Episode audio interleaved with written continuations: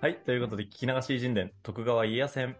今回は徳川家康についてなぜ歴史に名を残したのか、偉人の生涯の2部に分けてお話ししていこうと思います。ぜひお楽しみください。はい、ということで、今話題の徳川家康です。ああ、見てる。あの、どうする家康。いどう俺はね、見てない。や、あれ、マジで面白い。まだ2話しかやってないけどあ、超面白いですよ。まだ追いつけるね。あ、全然追いつける。マジで面白いからおすすめ。多分、これを聞いて、また見ると面白いと思うんで、うんうんうん。はい、ちょっとそういう風になれるように、僕は頑張ります。はい。お願いします。はい。で、多分ね、大河とかでやってるんで、もう皆さん徳川家康って知ってると思うんですけど、うん。なんかどんなイメージあります徳川家康って。実はね、これ結構家康詳しくて、ええまあ、がっつり詳しいわけじゃない。結構でも知ってる。日本史の中では。はいはい。で、まあ、ファーストインプレッションで言うと、うん。まあ、うんこ漏らした人だよね。 ファーストインプレッションがそれかよ。 えぐいやろ。武田、 武田信玄と三方ヶ原の戦いではい。負けて、う。うんんこ漏らした人のイメ ージ。どの本でも絶対書かれてる、これは。まあね、書いてあるね。 うん、でもすごい人だよね。すすごい人だよ。いや、フすごい人。ァーストインプレッすションそれだと、なんかやばい人なんちゃうって思うけど、ごい人あ、でも期待値を最初にさ、低めに設定しておけば、後で、え、この人マジすごくないってなるから。あ、確かに確かに、いいね。え、でも、まあ実際マジですごいよね。うん。ちゃんと戦も強いし、あと人心掌握も、つうかマネジメントが一言で言うとめっちゃ上手い人みたいなイメージ。はいはいはい。あそんな感じかな。まあ、あ細かい事象とかね、これからナスが言っていくと思うので。うん。でさ、俺一個許せないのが、はい。あの、雪村を葬ったやん。ああ、許せはい。ない。雪村大好きだから。ああ、そうまあ確かにそれは敵だからね。 まあ、ちょっとごめん、話広げすぎたけど、まあそんなイメージ。ああ、なるほどなるほど。まああの、最初のインね、印象があれなんだけど、いや多分皆さん想像するのは、結構真面目で、 はいはいはい。勉強家みたいなイメージもちょっとあると思うんだよ。うんうん。で、これも本当に正しくて、はいはいか。つ倹約家でもあって、あ、そうなのそれ知らなかったな。そう、麦飯とかをね、その当時食べてたりとかして、結構お金にもね、気を使ってたりとかしたし、まあ、もちろん健康にも気を使ってる。うんうん。まあ、一言で言うと結構真面目な人なんだよ、イメージ。はいはい。まあ、真面目な人が、その戦場で逃げるときにうんちを漏らしちゃったっていうので、なんかクローズアップされてる感は本当にあるんだけ ど、なるほどね。なんかギャップでね。はいはいはでいも。そんなイメージで、うで、ん、ちょっと面白いのは、意外と美人がね、好みじゃなかったっていう風な噂があるんだよ。ああ、え、B 戦だったってことす まあそう、B 戦というか、なんうか、自分のこと好きな人好きみたいな。 ああ、じゃああんま気にしないって感じか。あ、そうそうそう、なんか、美人はプライドが高いから、ちょっとあんまり、で、自分に懐いてくれる人を、もうほんと顔とか関係なくに、え側室に迎えてたりとかする感じ。ああ、すごい偏見だね。美人がプライド高いわ。 まあなんかあったんだろうね。このね、ダイバーシティインクルージョンが叫ばれてるこの世の中で言ったらちょっとた叩かれるよ、こい れ。や、そうだね、間違いない。でもまあ当 時、あの、500年ぐらい前の話。あ、500あれもすごいトンチンが乗ったわ。まあまあ、そんなね、家康さんなんですけど、まあ、絶対歴史の教科書載ってるんだけど、じゃあなんでそれ載ってるのかっていうのは、ちょっとお話しすると、まあもう皆さん知ってる3つを今からお話しするんだけど、はい。まず1つ目は、江戸幕府を作ったということですよ。うんもう間違いなくこれが一番。うん。うん。で、次は、関ヶ原の戦いで勝ったこと。あの、石田三成に勝ちましたと。はい。で、3つ目が、まあさっきね、真田のお話があったけど、うん。大はい阪夏の陣と冬の陣で豊臣家を滅ぼしたと。はい。まあ、この3つが一番有名だよね。ああ、そうだね。そう。これによって徳川家康っていうのがうん。歴史に名を残しましたと。いうことなんだけど、まあ、ここまでは多分皆さん知ってると思うんで、ちょっとこれからね、うん実際に家康がどんなし人生を歩んできたのかっていうのをお話しします。まあ、まずね、幼少期からちょっとお話ししようと思うんだけど、うん。幼少期から、実は20歳ぐらいまで、はいはい。あの人質生活を送ってるんですよ。え、長いね。約13年間。すごい、そんな長かったんだ。そはういきなり義知ら務なか教ったわ。育、義務教育全部、人質生活で。確かに。人質終わったら卒業してたみたいなね、高校そうそうそう。だから本当に19歳で人質から逃れるので、6歳から19歳までは人質生活。うんうん。で、6歳の時に、織田家、あの織田信長のね、うんうんうんと。ころに人質に取られてから、もう一個今川家って、今川義元って名前聞いたことあると思うんだけど、うん。いや、知らない人いないでしょ。さすがにいないか。あまあ、そこの家に人質として預けられて、っていうこのはい二つの家を、またぐ形で人質生活を送ってましたと。うんで、19歳でやっと人質から解放されるんだけど、うん。うん。これも、いわゆる今川義元が織田信長に撃たれるじゃそうだね。ん。それによって人質に取る人がいなくなったから、まあ、自動的に解放されたみたいな。ああ。まあ、これ、ちょっと聞いてる方向けに言うと、これが世に有名の桶狭間の戦いです。あ、そうですね。いいですね。補足していただいてありがとうございます。とんでもないです。はい。まあ、そんなこんなで13年間人質生活を送ってるんだよ。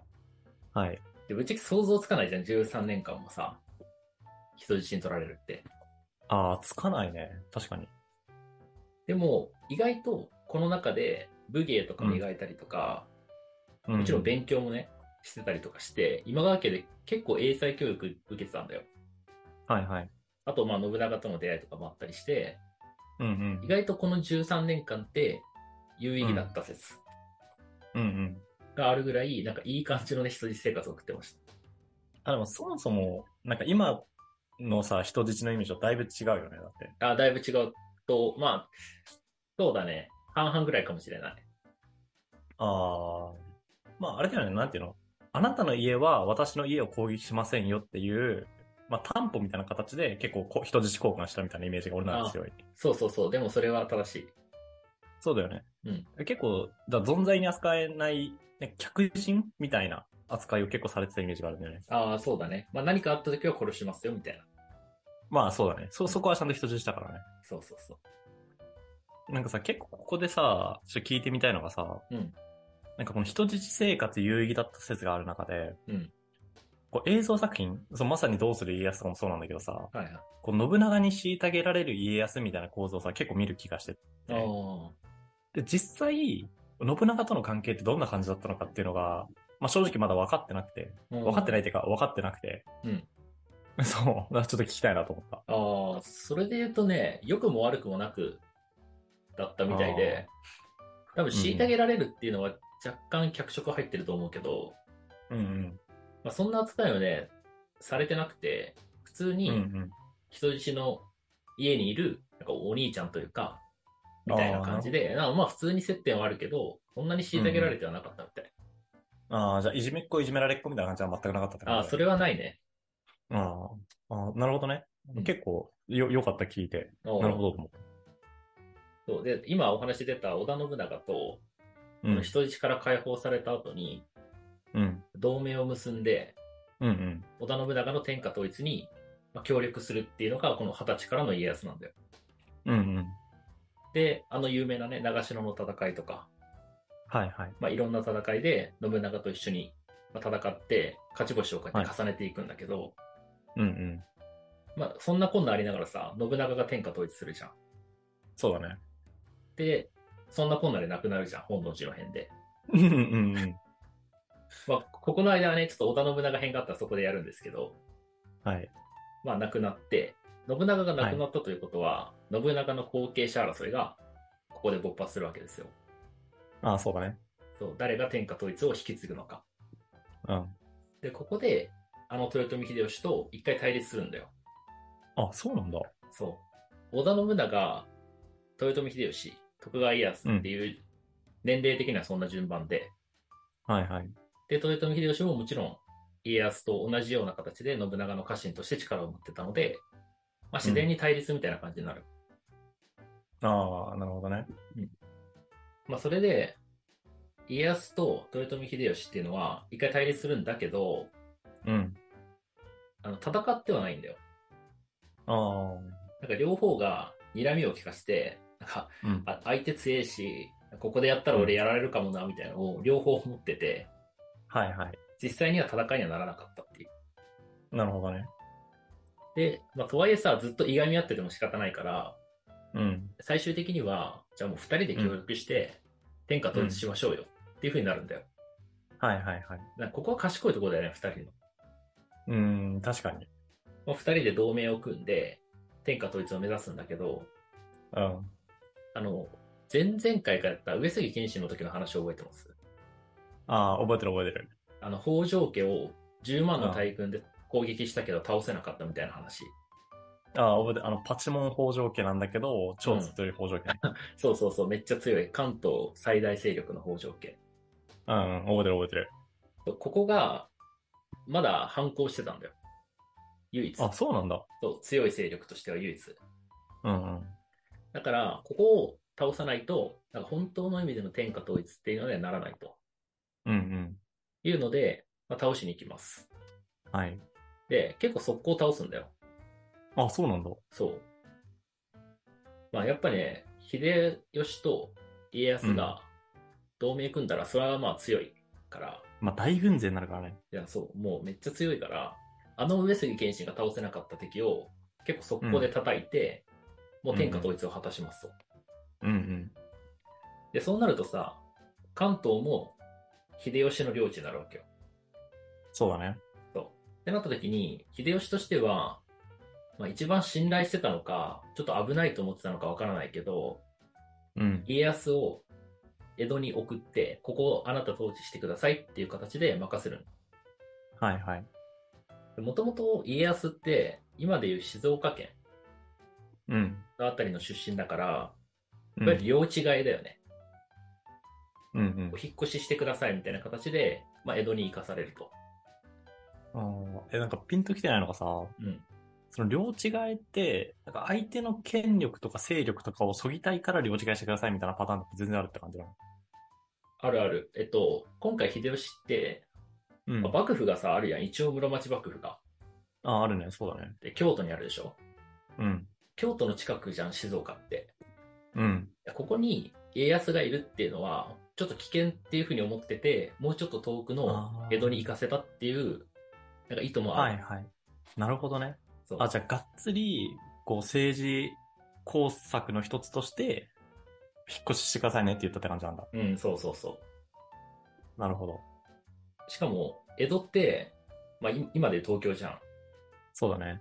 今みたいな感じで発展してないから、ああ、そ、そりゃそうだよね。そう、めっちゃ荒れてるから、うんうだかん。らこんなところ任せんのかよみたいな感じだよね、家康側からしたら。まあ、当時のちょうど田舎だからね。当時はそうそ京都、大阪がね、一番盛り合わせたところだからね。そう、そうなんですよ。っていうので、まあ、家康は江戸に拠点を移すんだけど、うん。その2、3年後ぐらいに秀吉が、まあ、病死をしてしまうわけよ。うんうん。で、こうなると、あの信長の時に起こったみたいな形で、うん。またね、この家臣同士が権力争いで揉めるんですよ。うんうん。それが原因で、あの関ヶ原の戦いっていうのが起きます。はい。あの天下分け目の決戦だっけうん。いや、わかるよ、わかるよ。はい石田三成と戦ってるでしょ。ああ、そうそうそう。だから石田三成側と徳川家康側で東軍と西軍で分かれて戦うんだけど、うん。これめっちゃ意外なのが、8万対7万ぐらいの戦いなんだよ、これって。うんうん。え、そんなそんなでかいのそう、そんなでかい。そんなでかいんだけど、6時間で終わるんよ。ああ、でもこれ結構有名だよね。そうすごいスムーズに決着ついたっていうのが。そうそうそう。だから、 だいたい朝に始まって、もう昼過ぎぐらいに終わってるみたいうんうん。そこだけ聞くとちょっと平和だよね。な。 そう。午前の仕事終えましたみたいな感覚。 あ、そう。ちょっと一仕事終わらせてくるっていう。会社員で働く人よりも仕事の時間短いや確かに。ん。時短勤務みたいな感じで終わるんよ、これ。うんうんまあ、それもね、戦いの戦法として、家康が、いわゆる石田三成側につかせてた人たちを裏切らせたりとか、まあ、そういうね、うん。うん。事前の工作がいろいろあって6時間で終わるんだけど、これによって家康が勝利して、うん。家康の天下統一っていうのが、ここでようやく確定します。はいはい。で、その後、うん。天下分かれ目の決戦、まあ、関ヶ原の戦いで、勝った徳川家康っていうのは、うんもう名実ともに天下統一をしましたという形うんでう天皇にも認められるんだよ。うんで、天皇に認められると、征夷大将軍っていうね、称号が与えられるわけなんですけど、うん。うん。ちょっと遡ると、鎌倉幕府で源頼朝が建てた時も征夷大将軍だったし、はいはいっ。ていう形で、まあ、征夷大将軍に任命されたら、あなんか幕府作れるみたいなうんうん。感じなので、ここでようやく江戸幕府っていうのが開かれます。はい。もし、家康が江戸に移されてなかったら、うん。ワンチャン静岡とかで幕府が開かれてた可能性もあるなと。ああ、全然あるよね。で、江戸幕府を開いた後に、うん、本当に。にすぐ息子に将軍の座を譲るんで、徳川家康って。うんで、これ、まあちょっとね、想像はつくと思うんだけど、うん。うん。将軍って世襲制で徳川家がどんどん継いでいきますよっていうのを対外的にもアピールするために、うんうん。すぐに息子に譲ると。で要は、すぐはい2代目の将軍を作っちゃうって形だよね。はいはい。で、自分は権力は持ちながらも隠居するというか、うんうん。感じの体制を取る。